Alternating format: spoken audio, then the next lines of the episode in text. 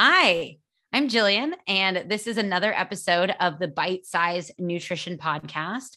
This is really exciting because I am trying to do something new, which is broadcast live on Instagram while I am recording this podcast.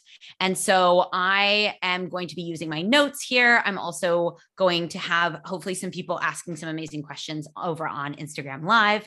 Um, but before we hop in, I just want to mention that my inbox is always open. So if you have been listening to some of the Bite Size Nutrition episodes and you want to connect with me, or maybe you want to learn more about how you can work with me, send me a message.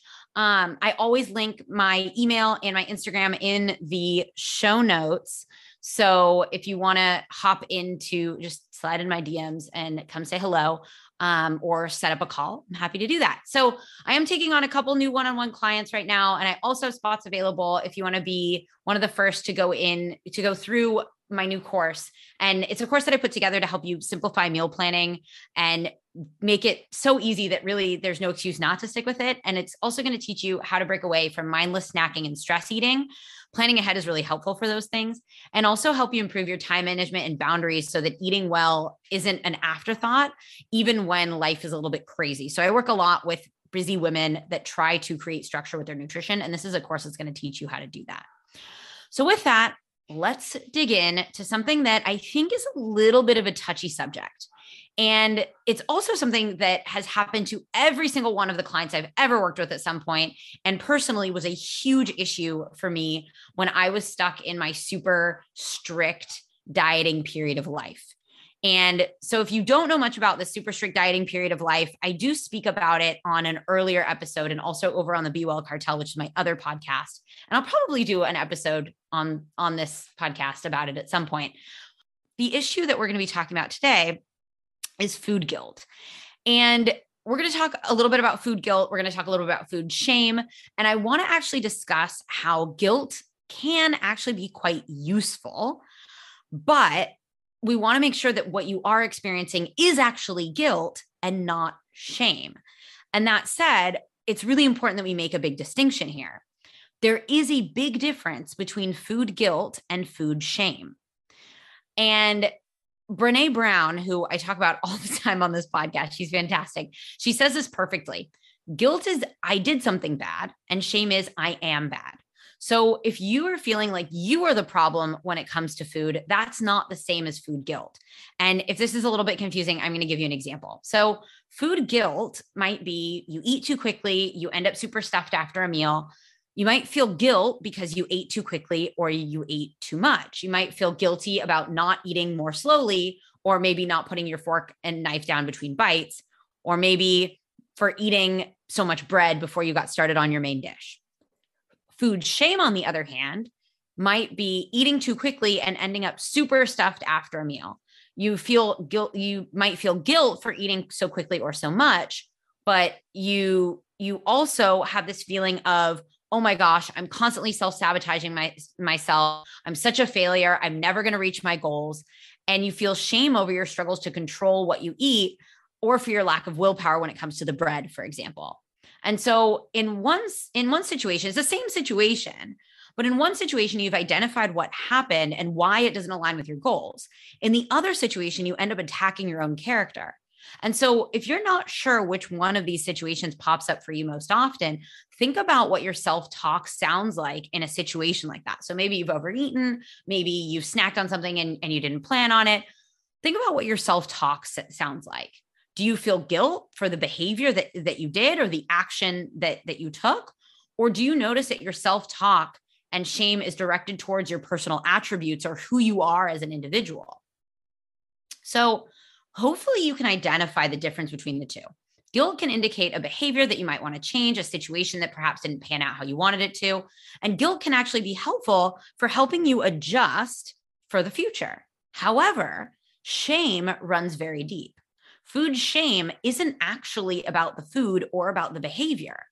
The way I see it, it's about reflecting on your expectations of yourself, your self beliefs, and how you view failure. You may have spent years believing that your issues with eating a certain way or maintaining a certain body size are actually personal failings. And so maybe you attach your worth to your ability to resist eating a cookie or to how many workouts you got on, got in this week. Maybe you feel good about yourself when you eat in a way that fits into that healthy bucket, or you feel bad about yourself when you don't eat that way. And just to reiterate, guilt can potentially be helpful in these situations because guilt can indicate to you a behavior that doesn't fit in with your values and goals. Guilt can give you an information give you information about what you don't want to do for next time. Whereas guilt, like failure, and if you're confused about how failure can be helpful, please go back and listen to, I believe it's episode, I want to say it's episode five. I will link it in the show notes. But failure and guilt can both be productive depending on how you perceive them. And so I want to give you another example here. I love examples. That's like, I think example personally, I find examples incredibly helpful. And if you're listening to this podcast and you also find examples incredibly helpful, let me know. If you don't find them helpful, also let me know because it's really nice for me to know what you actually want to hear. So I did see, uh, as I'm recording this on Instagram Live, I did see a question come through. And so I will answer that question as soon as I'm done with this recording. So hang in there and I will definitely answer that for you. And so let's go with another example. You're working on being more consistent with your vegetable intake, for example. And for some reason, this week you end up not making it to the grocery store. By the time Wednesday ro- rolls around, you've got absolutely nothing left in the fridge. And so you end up ordering takeout for both lunch and dinner. You might feel the shame coming on before you've even started eating, and it tells you you failed. You might as well completely give up on this week because clearly you're terrible at the whole healthy eating thing. So why even bother? However, if you're dealing with food guilt, the self talk might look different you might feel a little guilty that you didn't make the time to go to the grocery store. And and maybe as you're ordering the takeout it doesn't sit quite right with you. You might feel guilty for not sticking with what you said you would do and for not planning ahead. You might feel guilty for doing something that doesn't align with your goals and values. But it's just takeout. And so you know that even with that guilt you can still make time to go to the store tomorrow or later today. You haven't ruined your progress at all. But if you're stuck in that shame spiral, it's really hard to see what behaviors you can take charge of and change. You might also avoid communicating with others about how you feel, and that makes that shame spiral grow. You might feel like you're stuck. And when it comes to food, the shame spiral actually usually ends up leading to more of the behaviors that you're trying to avoid. And so with this, it might kind of seem like I'm advocating for food guilt. It might seem like I'm telling like, hey, everyone, like don't feel shame about your eating habits or choices, but like guilt, like that's totally cool. And that is not what I'm saying. My personal opinion here is that neither guilt nor shame are great ways to build a good relationship with food. But that said, if you're working on making changes to how you eat, if you're noticing that some of your habits aren't working for you, or if you're just in a learning process, which hopefully we all are in some sort of learning process, guilt can give you a helpful indicator of where you might want to take action. And honestly, I wish it was that easy. I wish it was that easy that we could just say, like, well, you know, I noticed the guilt here. This is indicating something I want to change and I'm going to change it. But when we're talking about food, things get really complicated. I can open up Instagram literally any day of the week and find at least 10 people talking about what you quote unquote should be eating to lose weight and about their skinny teas, about their keto lifestyle, about their cauliflower pizzas, their low calorie everything, and just virtue signaling all over the place. And the, you know, these women on Instagram and men as well, really anyone on Instagram, they they share this with us while flaunting their societally celebrity sub, their societally celebrated bodies, often in outfits that you sigh and you're like, oh God, I wish I could wear that. And this is all built on these crazy cultural expectations.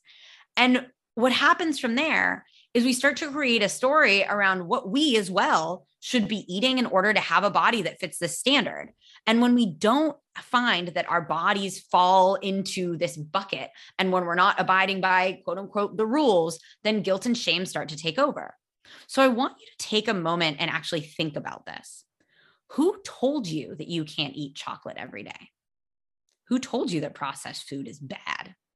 Who told you that you have to healthify every baked good that you bake or eat? Who told you that more than half a banana is too many carbs? And for me, my food shame and a lot of these beliefs that I held around food personally, they came from my dad. Don't get me wrong, I love my father very much and we have a great relationship. But honestly, most of our parents had no idea that the way that they spoke about food and bodies created so much shame. Sugar in, my, in when I was a kid, sugar was so highly demonized that I remember my dad losing it because I had stayed over at a friend's house and my friend's mom had let us eat ice cream for breakfast, which I think is like a fairly normal thing for kids to do every once in a while. And he lost it. I also remember comments when I was younger about my weight. And I remember being put on a diet by my horseback riding coach when I was literally 10 years old. So basically, my knowledge about food, eating, and what was actually okay was all based on shame. I felt like there was something wrong with me for looking a certain way or for wanting to eat all of the delicious snacks that technically I quote unquote wasn't allowed. And so, if this hits home for you, I totally get it moving past food shame takes a lot of unlearning and self exploration. It takes communication with yourself and with others. Again, I'm going to quote Brene Brown again, just because you know I love her. If you've been listening to the Bite Size Nutrition podcast, you know I talk about her a lot. But she she says that shame lives in the dark, and she's so right. The less that we expose shame and, and the way that we feel about food in our bodies, the more that it festers and the more lonely it can feel to live with that shame. And a big part of moving away from food shame comes from understanding your core values. What is important to me as a human, and why is that important? How do I want to live my life? What actions do I take daily that align with the type of person I want to be? And with all of the podcasts that I offer here, I wanted to offer a few actionable tips. But first, if you're dealing with food shame and how to unpack it, we're going to start there. And then we're going to talk a little bit about how to better interpret and use food guilt productively. But before I go into that, I do want to be really clear.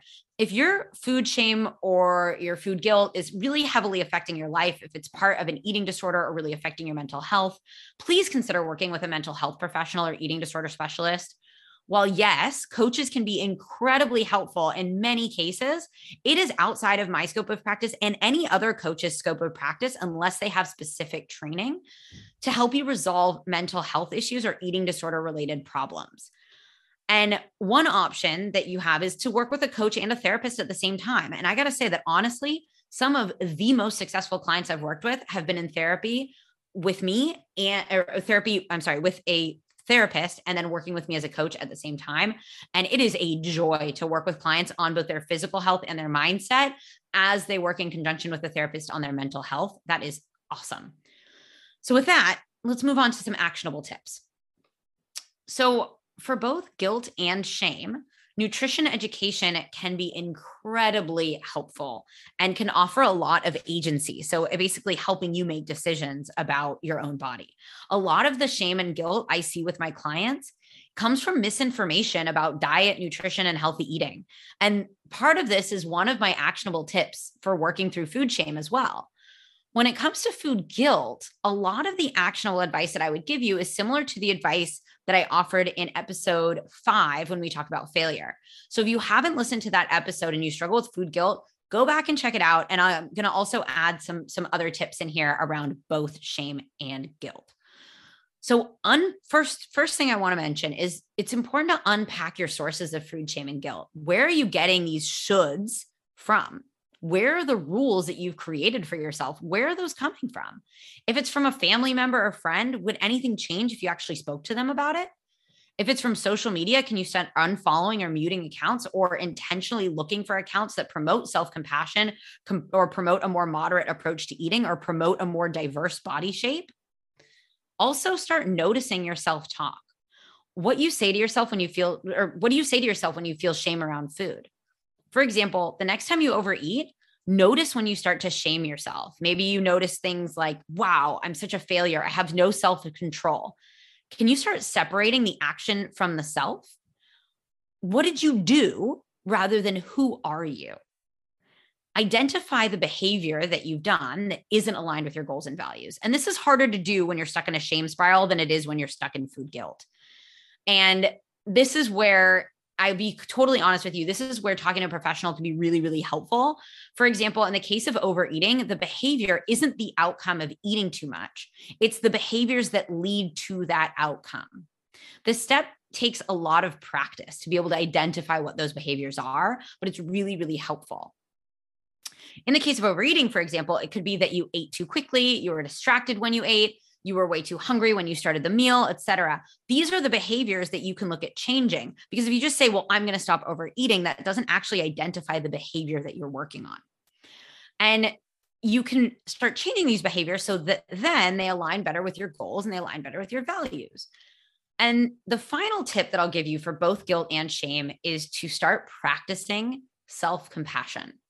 The next time you feel shame bubbling up around your food choices or actions around food, ask yourself this What advice would I give someone I care about who was in the same situation? How would I speak to someone I love if they were experiencing what I am right now? Especially if you're a perfectionist, which is probably like 99% of my clients. I guarantee you would never speak to another person the way that you speak to yourself in your own head.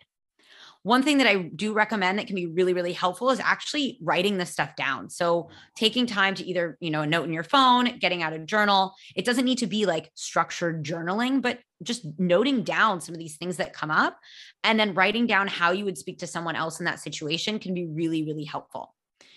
And the last couple things I'll say to you is that when it comes to shame and guilt, I want you to remind yourself that part of being human is messing up. Let that sink in. Part of being human is messing up. It does feel shameful when we're stuck in a never ending loop of messing up and then feeling like we aren't able to course correct. And it also feels shameful when we're putting in a ton of effort over and over again and seeing the same outcomes. And this is where often speaking with others about what you're struggling with, whether it's a friend, a family member, someone that you really care about, or even finding accounts on social media that start to bring shame out into the light can be so helpful. And honestly, guilt, as I mentioned before, it can be helpful if you interpret it the right way. Guilt might be, oh, I shouldn't have eaten that second cupcake.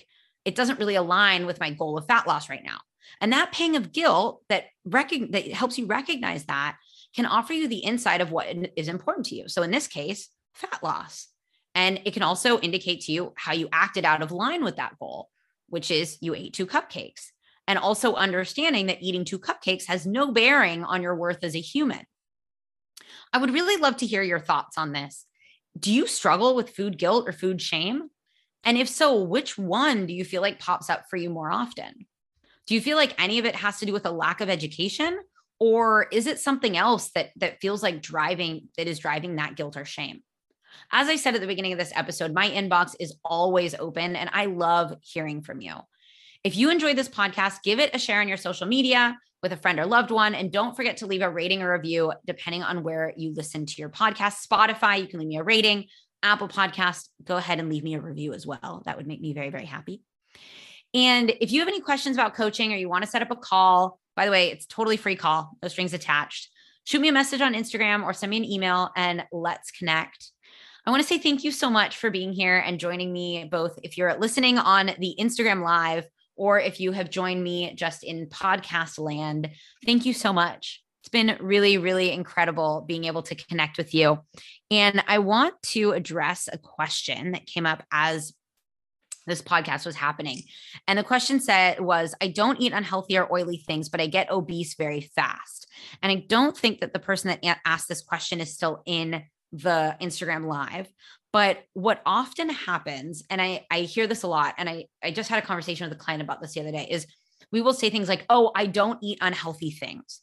But we need to understand that it's not just it's not just quality that matters, but also quantity. So we can eat very healthful foods, like health promoting foods, nu- very nutritious foods, and eat those in eh, amounts that don't support a certain level of body fat. And so this is why I think, as I mentioned earlier in this podcast, education is so important because often we rely on feeling like I feel like I'm not eating very much, or I feel like I'm eating this way. And we don't necessarily have the education to look at the data of like, well, what am I actually eating? How much am I actually eating? and then being able to align that with what our goals are. So this is something where coaching can be really really helpful and also unfortunately a lot of the information on Instagram is not super helpful because some of it is either a confusing or b not super accurate information.